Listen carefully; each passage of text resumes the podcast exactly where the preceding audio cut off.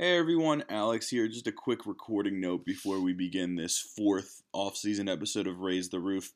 Audio was a bit shaky and a bit weird because the Wi-Fi in my house was a little bit weird, and Brett's Wi-Fi, who uh, was our special guest, was also a little bit wonky. So, so I tried to splice the audio and change it as best as possible for the episode. Again, quick apologies for that, but we hope that you still enjoy this fourth off-season episode of Rays The Roof.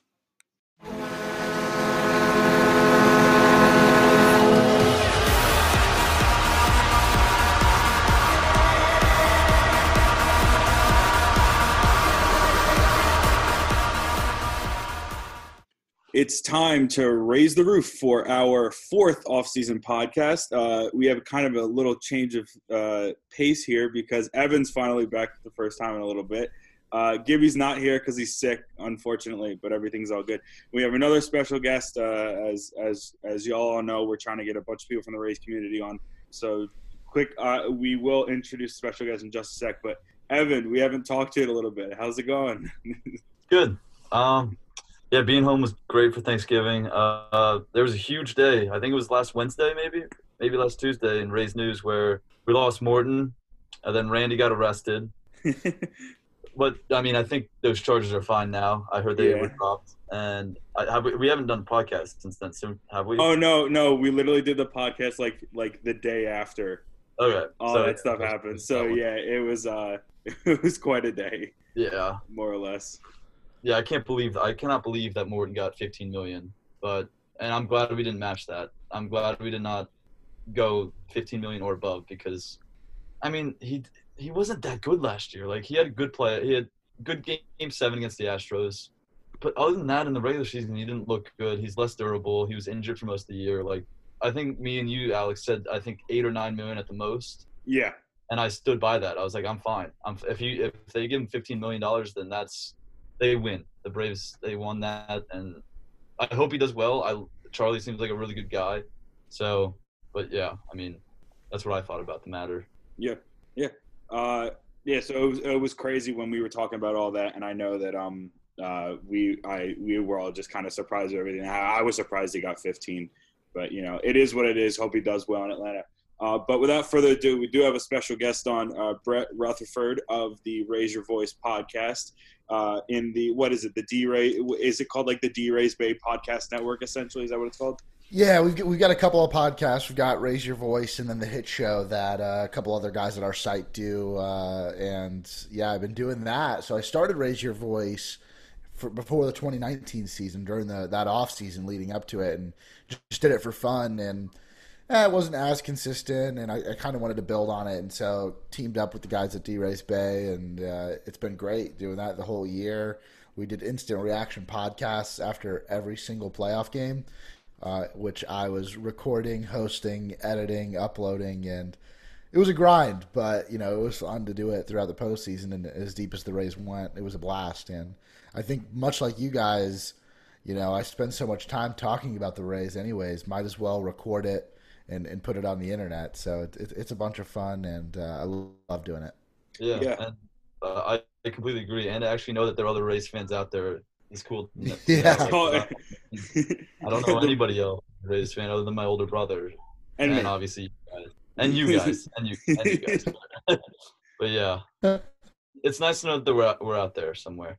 yeah. We're out there. We're definitely out there. Yeah, the, the more Rays fans that we can find, the better. So, uh, so Brett recently graduated from Florida State. Um, uh, I'm assuming because you just talked about broadcast journalism, I'm, I'm assuming you did broadcast journalism there. And are you in their master's program there currently? Yeah, so I, I was a media communication studies uh, major at Florida State. And I'm in I'm in the same program for my master's degree. They, they there is no um, journalism school at Florida State. Okay. Uh, our uh, another uh, school in Tallahassee, Florida A&M University has a journalism school, so there's not one in, at Florida State, and there's there's so there's no broadcast journalism, but I, I was involved there heavily at Florida State at the uh, student-run radio station WVFS on campus, where I hosted sports talk radio shows and and, and, and covered Florida State athletics for, for a few years, but. In terms of uh, in terms of broadcast journalism, not much to be found at Florida State, but still plenty of opportunities. Yeah, I was gonna say, well, I mean, I mean, you've definitely found some opportunities, especially here in the Rays community, doing this podcast. So, Uh, it's it's great. We again we, we we appreciate you coming on. Um, but uh, that leads me into talking about kind of the news of the last week. So, kind of the big thing was the non-tender deadline, which I think was today. Correct me if I'm wrong. Either either yesterday or today, right? Yesterday, yesterday, Yeah. 8 p.m. Yeah, so yesterday at 8 p.m. was the non-tender deadline, tender deadline for Major League Baseball. Uh, the Rays, I think, had somewhere around seven or eight guys that were um, in that tender, non-tender category, and I know people were were saying one way or the other, um, one way or another, which guys they thought were going to stay, which guys they thought they were going to let go, clear waivers, and go to free agency. They ended up um, tendering seven guys, uh, most of the guys that uh, most most of the players that you kind of assumed that they were going to. So just going through the list here: Jose Alvarado, Yonny Chirinos, G, Ji-Man Choi, Tyler Glasnow, Manny Margot, Joey Wendle, uh, Ryan Yarbrough. Oh yeah, and Ryan Yarbrough. Sorry, I was just reading through the DRaysBay article. Uh, and I think the only guy that they didn't uh, or that they non-tendered was, if I'm not mistaken, Edgar Garcia, who I know really didn't do anything for the team this year. I, I don't even know if he was on the team. I I, I don't even think did He pitched a didn't couple times. Okay. Yeah, that one was interesting though because they, they went out and got him from the Phillies and they gave up uh, Rodolfo Sanchez. It was a player to be named later, and it, it came out in the offseason that it was it was going to be Rodolfo Sanchez. And Edgar Garcia is a guy that has I think a potential as a reliever in the big leagues and maybe he gets it elsewhere. But in terms of roster crunch, like the Rays bullpen, you guys know how deep it is. Yeah. It wasn't necessarily a spot for him, so not too shocked by that one. But Yeah, I mean, yeah, I agree. Like he was, I don't exactly know what his numbers were, but I remember him being like a pretty solid reliever, and like like you said, he's going to be a good player in almost any other bullpen. Just our bullpen is one of the more loaded, if not the most loaded loaded bullpen in the league. So like, it's nothing against him. It's just what he's surrounded by. I think. Yeah, definitely. But do you guys think it's surprising that they tendered everyone? Like, like, like, did did you think that at least a few of these names were guys that they could have possibly let go? maybe maybe Alvarado. Um, just just depending on how hurt he's been over the last two years. I mean, he played maybe 20 games this year, probably not even that much.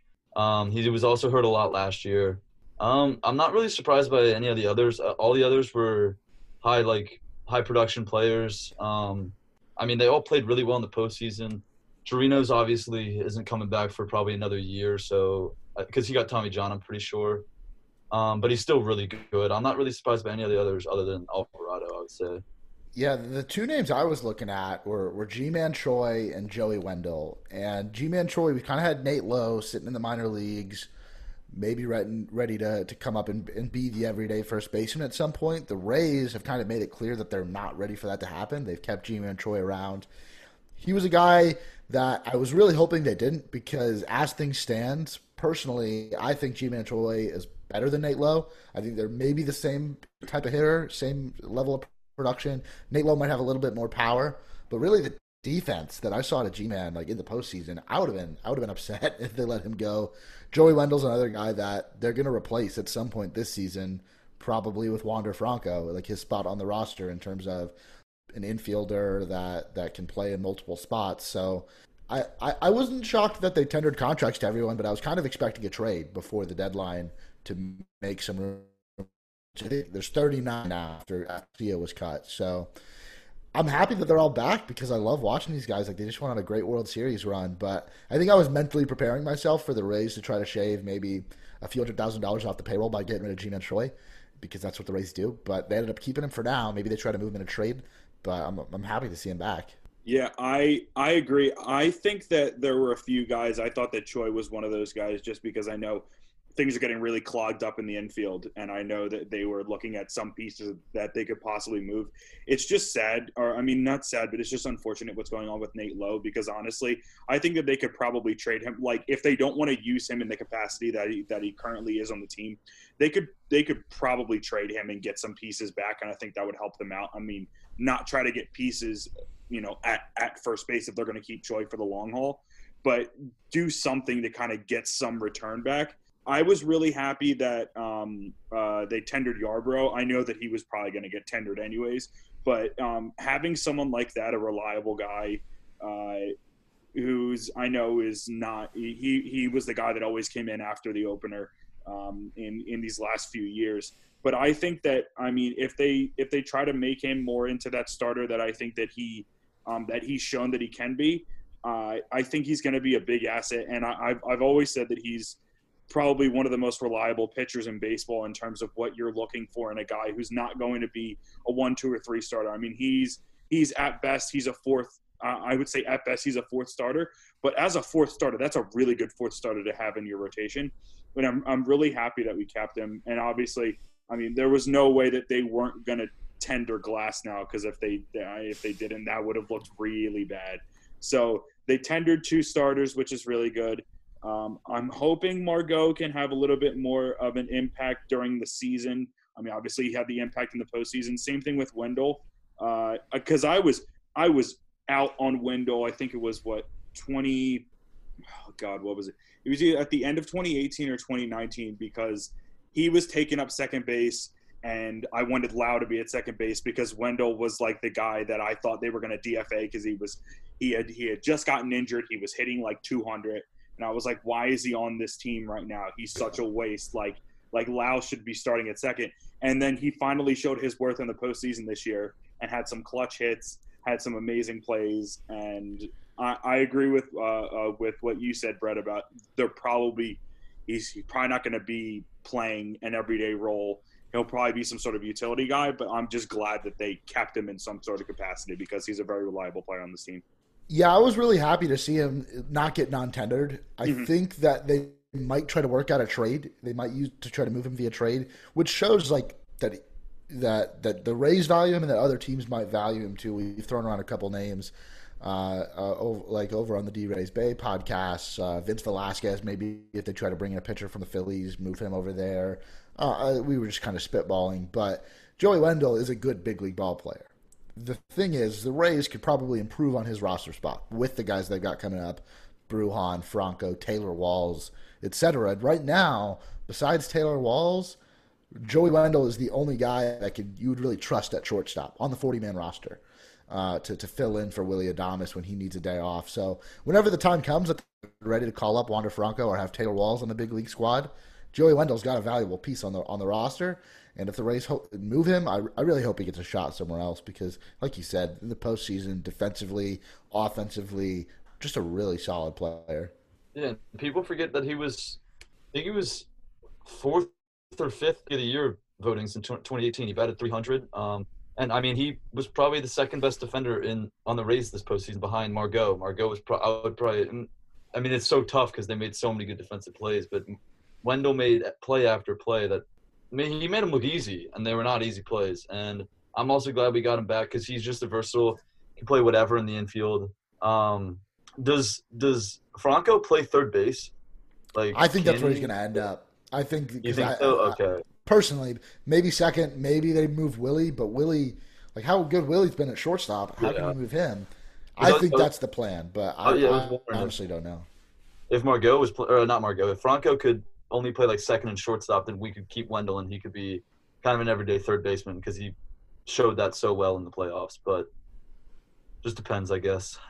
Yeah, I I agree. I think. I mean, I I God, I'm just thinking about that right now. Just having the infield that we could have with Franco in third base, him, Adames, Lowe, and Choi. Ooh. Defensively, that's just an insane infield. I don't, I don't know about offensively, but defensively, that's an that's an insane infield. I, I did want to ask. So, um, be, obviously, with the deadline now passed, all teams had to submit their non-tendered and tendered guys. Of the non-tendered players that were that are now going to be free agents, uh, what are some names that kind of stood out that um, that you either of you think the the Rays should try to you know consider possibly going after in the offseason? I need some time to think, Evan. I'll let you go. I, I, I also need some time well, to think. That's a tough question. so okay, a guy that I I think wouldn't fit on this Rays roster, but in a lot of other years they might take a look at is Kyle Schwarber. And the reason for that is they got Yoshi Tsutsugo on a on a two year deal last year, so he's got one year left on that. That's guaranteed money. They they had to they couldn't non tender Yoshi. Uh, that he plays in terms of the Rays roster specifically the same role that Kyle Schwarber would. And if they hadn't signed Yoshi last year, I could definitely see him going after a guy like Kyle Schwarber, which it wasn't a huge shock that he was non-tendered by the Cubs. The writing was kind of on the wall there, but I'm interested to see where he, where he ends up in terms of like pitching. I think Carlos Rodon, uh, the white guy the White Sox tendered, he, he's dealt with a lot of injury issues, and we've seen in the past the Rays are willing to take risks on guys coming back from injury to try to get them into their system and, and, and see how it works out. So maybe that's a name that the the Rays realistically try to go after. And who, who knows? Because they, they, are probably going to have to add pitching in some capacity at some point this offseason. Hmm. Uh, the two guys specifically that I was looking at were the two, um, who is it, Renato Nunez and Hanser Alberto that that the Orioles non-tendered.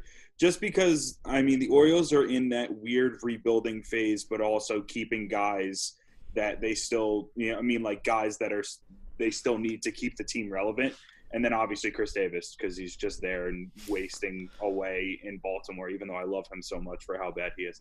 But both Nunez and um, both both both Nunez and Alberto, it's weird because I think the one was a 30 plus home run hitter, and so this is based off 2019 stats because 2020 is just kind of that like oddity year.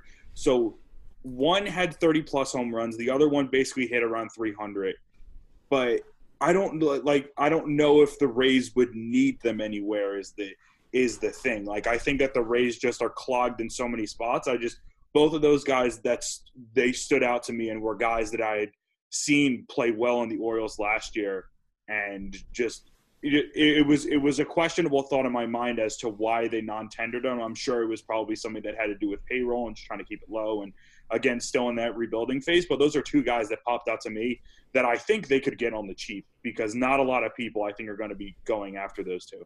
Yeah, Renato Nunez, like I, think that you've got Yandy Diaz. You might you might not go after a guy like Nunez, who's got probably more power than Yandy, or at least more power than Yandy showed in 2020. I know it was it was a lot better for him in 2019.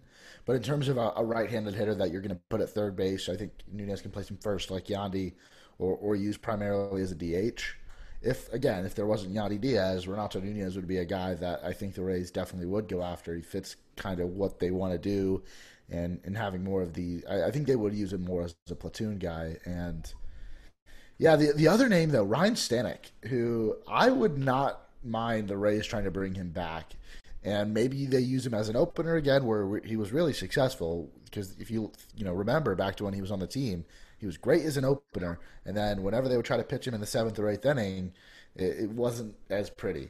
And so maybe I know he struggled. Uh, from what I've heard, he really did not enjoy playing with the Marlins.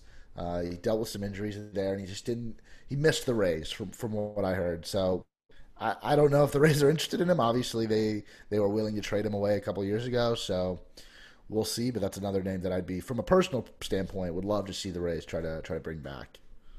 Evan, are there any um since, since you had uh, some time to look at it, are there any names that kind of? I would also agree with Alberto. I mean, Alberto just kind of I don't know what it is about him, but he just kind of fits with the Rays. I, like I said, I don't really know what it is about him.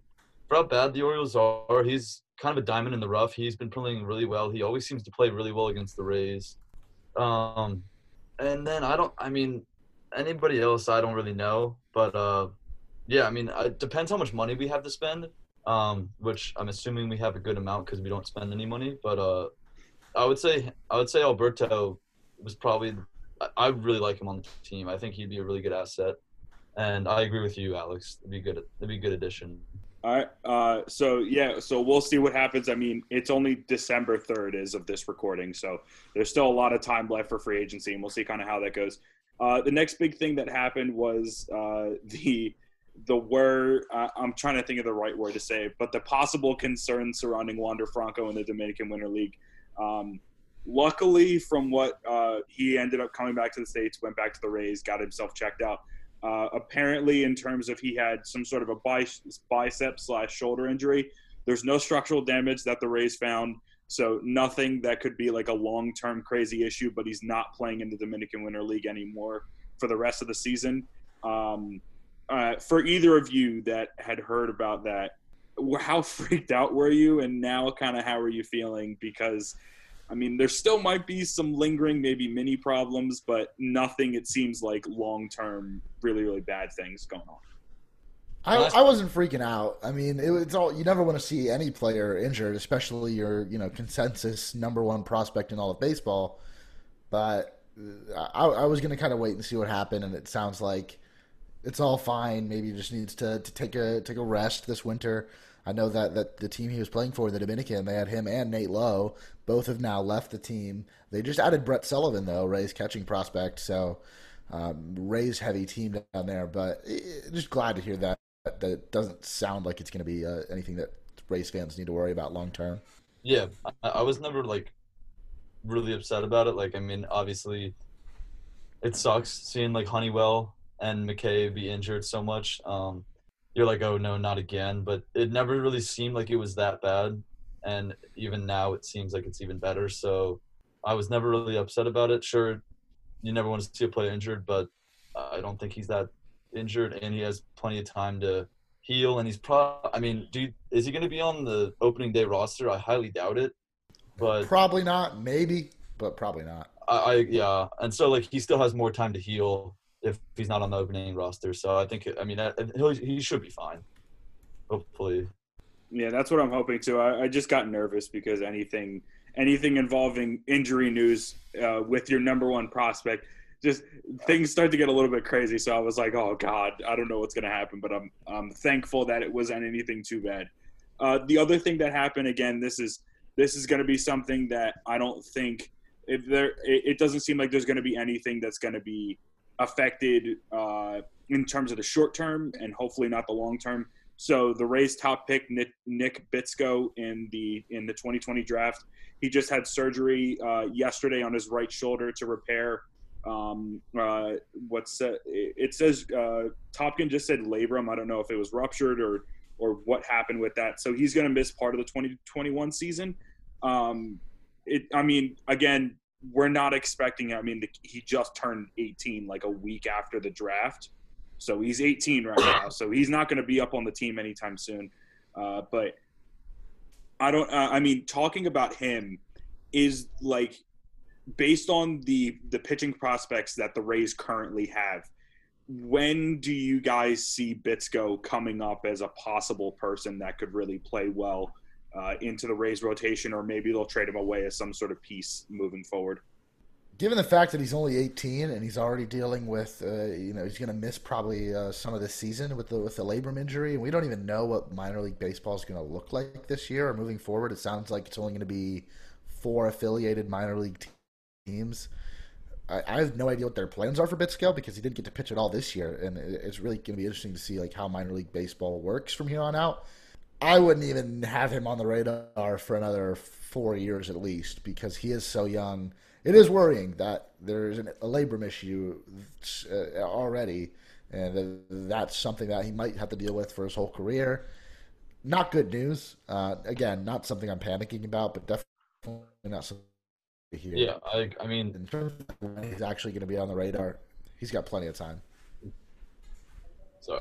Um, yeah, I mean, he's still in high school. Like, I mean, he, I agree. Like, probably 2024, 2025 that we even think about him coming up. He, I mean, you get a labrum issue that early. That's never a good sign. It's always due to either re-aggravate him or maybe even do some. May I mean, I don't know how serious a labrum issue is, but you could even maybe, hopefully not tear anything in his elbow or anything. But I mean, that's just asking for more injuries, sadly. And I think, yeah, I don't think he's going to come up until 2025, probably at the earliest. I would say. Mm-hmm. Well, uh, I, I'm kind of expecting the same thing. I hope that you know he's young, and we just found out about this, and I'm hoping that it's not going to be some lingering, um, uh, ongoing problem for him because I mean, he can throw absolute cheddar at, at 18. So I'm hoping yeah. that he can continue on that moving forward. Um, so again, hoping for the best there. Kind of the last thing of this is more of a fun topic in terms of news, but uh, so I saw that the Rays and the Tampa Bay Rowdies, so the Rays own the Rowdies, who are the USL Championship team that currently plays in St. Petersburg. Uh, they won the Eastern Conference Championship, or what, whatever that's considered in the USL Championship, and the Rays obviously won the AL pennant. So uh, they're they're apparently going on some like road trip championship thing tour that's in the Tampa Bay area. I don't know, Brett. I don't know how close you are to the Tampa Bay area where you're living, but uh, how much do you know about this? And I know that today was the first day, and Brett Phillips was taking what was doing like photo ops with people. Absolute legend that he is. Like, uh, what, what are you too. hearing about that? Yeah, so I, I live over on the other side of Tampa Bay, so like just south of Tampa in the Brandon Riverview area. Or that's where that's where I grew up, and I, I live in Tallahassee now. But it, I'm a huge Rowdies fan as well, so watching them go on that run this year was great. I was going to be at the championship game before it was canceled uh, due to COVID reasons, and that's really the reason why they're just the Eastern Conference champions and not the USL uh, Cup champions. But yeah, I had, I had a buddy that uh, their first stop today got to go see the Eastern Conference trophy and the AL trophy and got a picture with Brett Phillips. Uh, they were doing the uh, airplane celebration. Um, yeah, Brett Phillips is a legend. I don't know. It's just it's just cool, and it sucks that. And I, I, said the same thing about the Tampa Bay Lightning and the Tampa Bay Rowdies and Rays. Like they're all they all had amazing seasons, and it really sucks that fans couldn't be there. So to get a to, to get to see the trophy and to get to do something like this, I think that's just really cool for for any fan that gets to do it. Yeah, Evan. Um, I know that you probably saw it on social media. Uh, uh how jealous are you that you're not down there right now? I mean, I'm pretty jealous. he, his friend met Brett Phillips, so I mean, I'm, I'm gonna be jealous about that. I mean, I still can't. I that happened over a month ago, and I still can't believe that happened. Like, I mean, he's the man, and that's really cool. I didn't know the. I knew I saw something about that on Twitter. I didn't know the full extent to it, but I did not. I don't really follow soccer, so I don't really know much about the Rowdies. But that is really cool how both of them kind of had that joint celebration together, especially during. Yeah. I mean, I, I don't know how they did it during the pandemic, but that is pretty cool. It sucks that uh, COVID caused the cancellation of the championship game because they never really got a chance to play out what would have happened. And I don't know if they were the better team um, coming out of Eastern Conference or the Western Conference team was better. I don't know what that was. I'm sure Brett, you probably know a little bit more about it.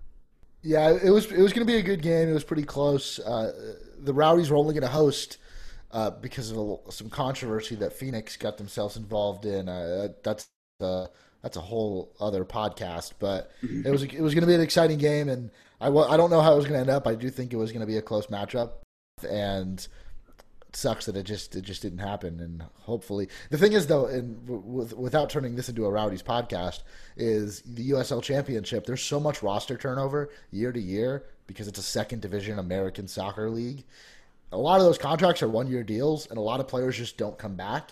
So it's not like you can just be like, oh, the Rowdies will run it back next year. They're, they're still very good. They might be very good, but they're probably going to have a lot of new players. And a lot of the players that they had on, on this year's team are, won't be back. So that that was really the saddest part is you watch them throughout this season and then not to get to finish it off really sucked. Yeah, yeah, I completely understand that. I mean, yeah, I feel for those players. That's that that's brutal for them. They worked yeah. their tails off the whole year. So I was curious, Brett. Uh, talking more about you since we got done all of the news, and I'm sure that we'll get plenty more news as the weeks go on because free agency is going to start up. Trades are probably going to happen. Um, hopefully, things will be exciting uh, for what it is in this crazy pandemic COVID time that we have. Uh, so you said you grew up um, on the other side um, uh, of the um, of the Tampa area of, of the city of you know all of that. Uh, can you talk about growing up? Um, did you grow up a Rays fan? What was your team growing up, uh, and how did it evolve into your Rays fandom currently? Yeah, uh, born and raised Rays fan, and and I loved like hearing. I didn't know that you know until I met you guys today that that you guys weren't Rays fan or Rays fans growing up, and that you kind of adopted a team growing, up, which is really cool because I don't think there's a lot of Rays fans out there. Trust me, I don't think a lot of fan, Rays fans like you guys exist though, which is really no, cool to see. Yeah. And, yeah, we're weird. so a lot of Yankees and O's fans. So. Well, there's a lot, a lot, a lot of Yankees and Red Sox fans down in the Tampa Bay area too, which is really yeah. sad. But born and raised Rays fan. My dad grew up a Kansas City Royals fan, and his idol was George Brett. So that's how, that's how I got my name. Uh, but when he moved to the Tampa Bay area and, and before the, the Rays existed, and when they finally got the team, he, he kind of jumped on that bandwagon. He wanted to be, you know, support the hometown team. And so when I was born in '99, uh, born and raised Rays fan was you know going to games even from before that what I can remember. And in 2008, we had season tickets on the front row of the visitors' dugout. So I was there for for a ton of those games, a ton of those moments. The clinched the playoff uh, when they clinched their spot in the playoffs. The Twins. I was there for the first playoff game. I was there for for game one of the ALCS. I didn't get to go to a World Series game, but that year when I was, you know, just nine years old, and I really, you know, growing up a Rays fan, didn't really know what winning was until 2008. So that was a really cool experience, and then and then going to games, you know, ever since then, and riding with the team through the highs and the lows. It's, it's been a ton of fun, and when I got to college, you know, I, I had kind of thrown around the idea of of, of do, starting some sort of podcast, and it, it made sense to do a Rays podcast, and it's been really fun, and I love doing it, and hopefully, you know, get to go back with those instant reaction podcasts at the end of uh, end of next year and, and, celebrate a World Series. I mean, that would be great. So, Brett, uh, talking about this season, and because I because we've been asking all of our guests this, just talking about how kind of the season unwrapped for the team, coming into it for you what uh, in terms of not I, I, guess we can do both March and then July uh, coming into the um, the 60 game season. What were your expectations for the team? And did uh, in, in, terms of uh, I mean, did you think that they were going to go as far as they did in the playoffs? Did you think they were going to make any sort of playoff run? And did the anticipation that you had at the start of the season get exceeded by what ended up happening by the end of the season? expectations really in March and in, in June, July when when they, they reported to summer camp were were to make the playoffs. You know, they were a team that won 96 games the year before. You know, forced Game Five against the Astros in the ALDS. The expectation was to make the playoffs. And you looked at the rest of the division. Boston lost uh, in, in one off season. Uh, Mookie Betts, David Price, and Chris well ended up losing Chris Sale to Tommy John surgery, and then Eduardo Rodriguez for, for COVID reasons. So other than that, you know, you had Toronto, who who was a young and up and coming team, but the only other competition in the division were, were the Yankees, and so the, the the expectation for me at least was make the playoffs and stay competitive in the division, and then as we got to summer camp. I was thinking the Rays had a real chance to, to really win the division here and, and, and go on a deep playoff run because, and this was really the storyline, they were built for a season like this. 60 game sprint. Uh, they they had a ton of pitching depth, and if they stayed healthy, things were looking really good for them. And I actually wrote an article on DRaysBay uh, talking about uh, potentially you know how much value there was. And at the at, before the day before opening day, a Rays future for them to win the AL East was plus 375, and I thought there was a ton of value in that. Uh, given that the only competition was the Yankees.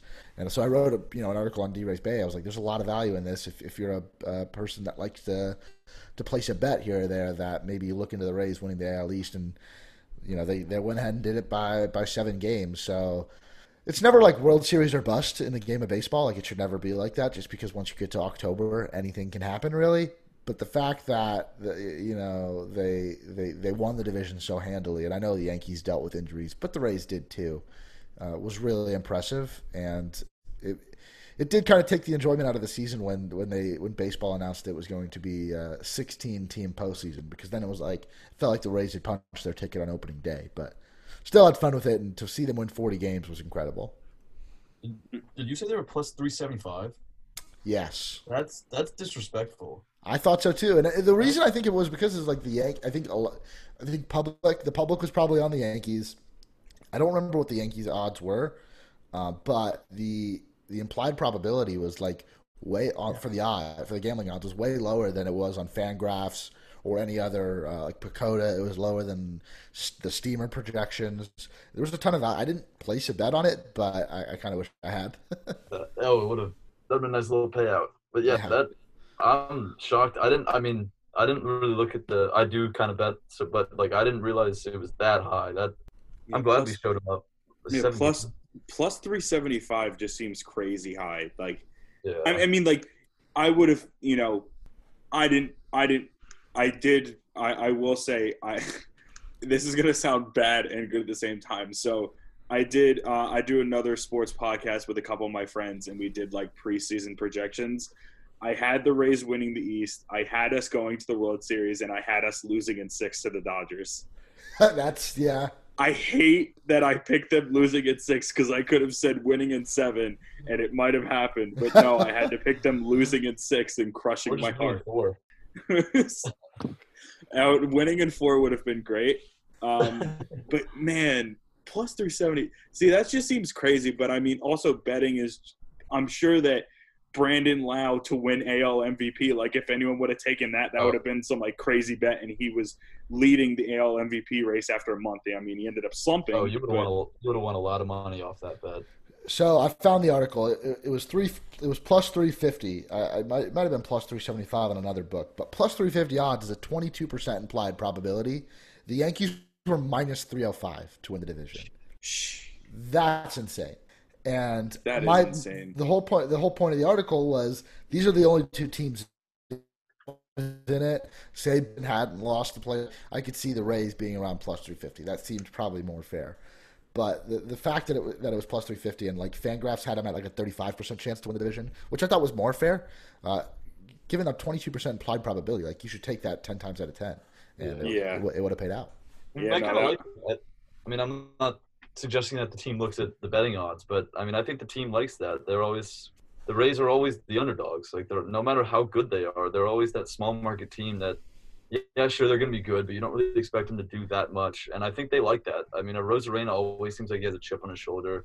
They all do. I mean, I think they kind of thrive off being like, yeah, we're we're legit. Like, we're we might not have the money, but we're as good or if better than the Yankees and the Red Sox. Like, we can we can stick with these guys, and I li- I like that about them. I like being the underdog story. Yeah, I Yeah, did want to say, definitely. Uh, did you guys? So going into every playoff series, I always thought they were the underdog, including the Astros series, because I thought the Astros had such like the the value in that series was the experience that the Astros had that core had, because that core won a World Series regardless. Disputed or not disputed, controversy or not controversy, they won the World Series because if they wouldn't have won it, then it would have looked worse. So they did the thing, cheating or not cheating, and then they got to another one and won the AL West three, four straight years. So they had the experience that the Rays didn't, and they beat the, and they had the, and they had the chip on the shoulder that they beat the Rays the previous year. I know that they lost pieces, but they still beat them. So in every series, I thought they were the underdog. I don't know if you guys thought the same way, but that's at least how I felt coming in. I don't know if I would consider them the underdog in every series. I could have seen them losing in every series. Uh, there's, I think there's a difference there. Like we definitely weren't the underdogs against the Blue Jays, but I could have seen them. Oh, no, oh no, sorry. The Blue Jays was the only one that I was like, we're gonna win that series. Yeah, I meant I meant the Yankees, Astros, Okay. and Dodgers. I thought that they were all underdogs in the series. Yankees we were definitely the underdogs, no doubt about it. Um, we could have been 20 games up on the Yankees that year, and we still would have been underdogs. Um, and I mean, the Astros, I would say we weren't. We were favored. We were favored, but um, but I understand your point. Like the experience in, in the postseason is priceless. And yeah, we had what six games in the playoffs last year that was pretty good experience, and we had a yeah we wanted to get revenge on the Astros, but they, I mean they had their core what four together that has been in the playoffs for four straight years or something ridiculous. That I understand that, but I wouldn't say we were technically underdogs. I think we were still we were like what ten. We were I think we there was the second largest win differential in a playoff series history. So I think we were definitely favored or favored, but um yeah I think and then definitely the Dodgers we were underdogs. Yeah, I didn't. I, I felt confident trying to, to look at the, each of those series from like an unbiased perspective that the Rays should have won. Uh, you look at that Astros team. Yeah, they they kept their their position player core together, but they were without Gerrit Cole and Justin Verlander, their two best pitchers. So that one, I I, I was nervous just because it was shot on the World Series on the line. With the Yankees, though, like growing up a Rays fan, and the fact that because we've played the Red Sox twice in the postseason before, that's kind of been our, our, our biggest rival. And like the 2008 season uh, uh, in general has kind of fueled the, the Rays Red Sox rivalry.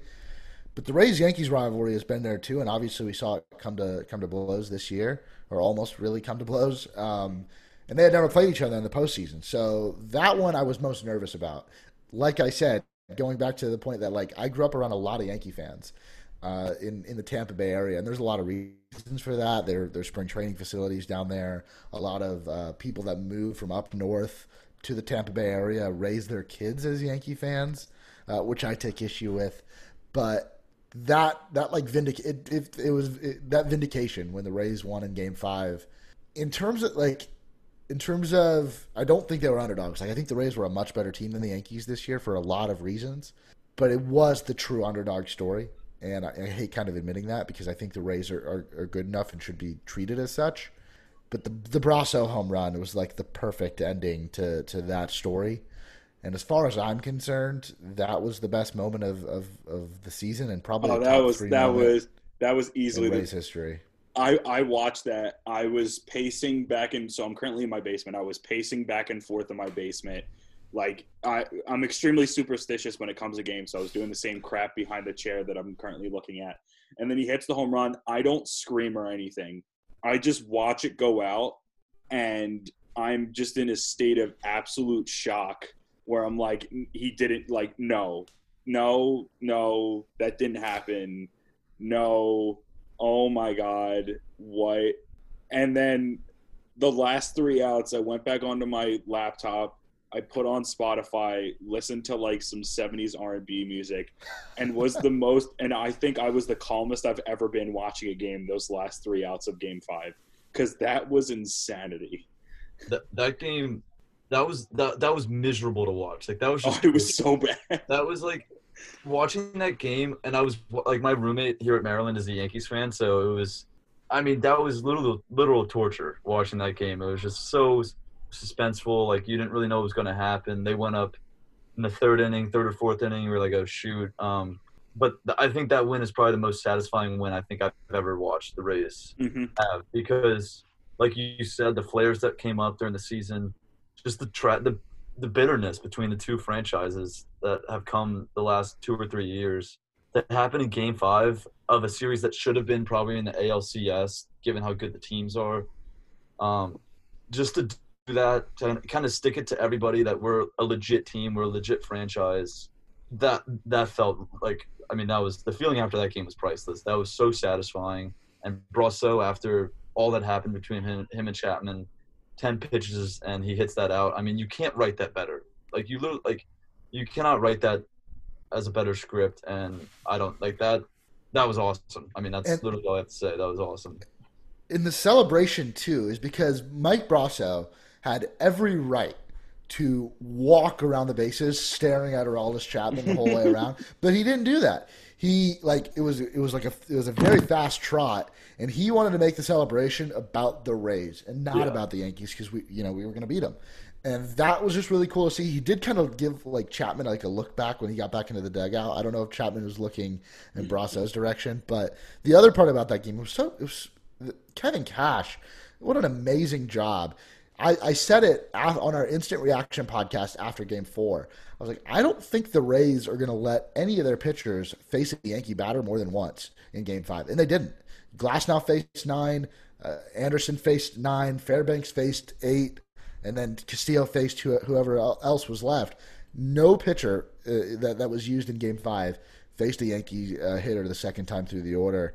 And it's just a testament to Kevin Cash and how great he is. Yeah, Brett. I said this. I think I said the same exact thing. Like in our kind of reaction podcast. Like you could have said a, bu- a bunch of stuff about the Rays pitching, a bunch of stuff about Brosseau. I mean, the pitching gave up one one run against a really high-powered Yankees offense, but Cash did a lot of un- unorthodox things that game. Put Nick Anderson in the third inning, I think, four, third or fourth. Yeah, third. third.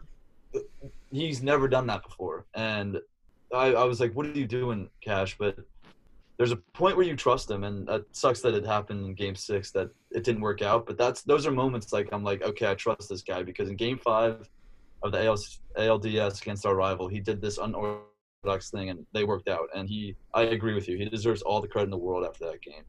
Yeah, I mean, it sucks that what happened in Game Six. I do want to say uh, the one pitch Brus- uh, Brosseau hit. I think he uh, Chapman threw some sort of a breaking ball and he caught it early and basically hit it almost out of Petco. I was like, oh crap, that was the pitch. Like he's done after this. Oh, I remember just that. I remember I- that. Yeah. Like I was like, oh my god, he's early on it. That was the pitch.